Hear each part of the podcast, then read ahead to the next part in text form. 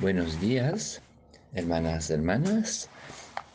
Hoy, martes, después de la Epifanía, el Evangelio se encuentra en San Marcos, en el capítulo 6, versículos 34 hasta 44. En aquel tiempo, Jesús vio una multitud y se compadeció de ella, porque andaban como ovejas sin pastor, y se puso a enseñarles muchas cosas. Cuando se hizo tarde, se acercaron sus discípulos a decirle, estamos en despoblado, ya es muy tarde, despídelos que vayan a los pueblos y caseríos de alrededor y compren algo de comer. Él les respondió, denles ustedes de comer. Ellos le preguntaron, ¿vamos a ir a comprar 200 denarios de pan para darles de comer? Él les dijo, ¿cuántos panes tienen? Vayan a ver. Cuando lo averiguaron, le dijeron cinco y dos peces. Él les mandó que hicieran recostarse a la gente sobre la hierba en grupos. Ellos los hicieron sentarse por grupos de cien y de cincuenta. Y tomando los cinco panes y los dos peces, alzó la mirada al cielo, pronunció la bendición, partió los panes y se los dio a los discípulos para que se los sirvieran. Y repartió entre todos los dos peces. Comieron todos y se saciaron y recogieron las sobras doce canastas de pan y de peces. Los que comieron eran cinco mil hombres. Denles ustedes de comer.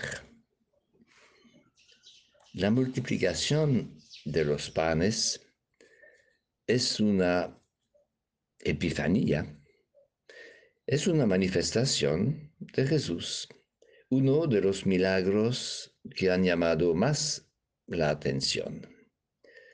Pero al leer el texto del Evangelio podemos decir que es también un milagro de los discípulos.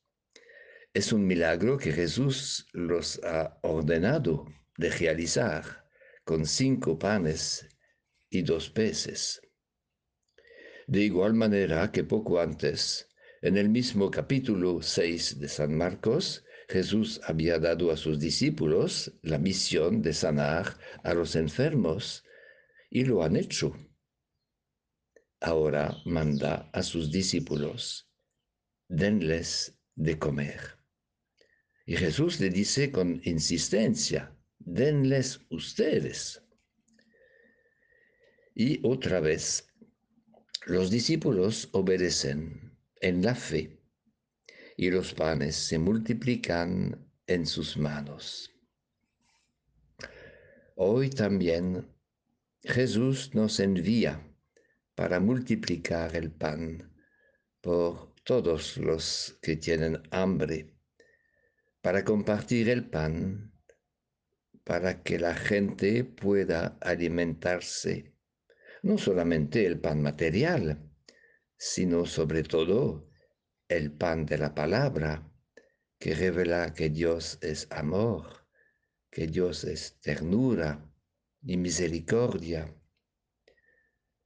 El pan del amor fraterno, que manifiesta el amor del Señor por cada uno, cada una, y sacia el hambre más profunda de la persona.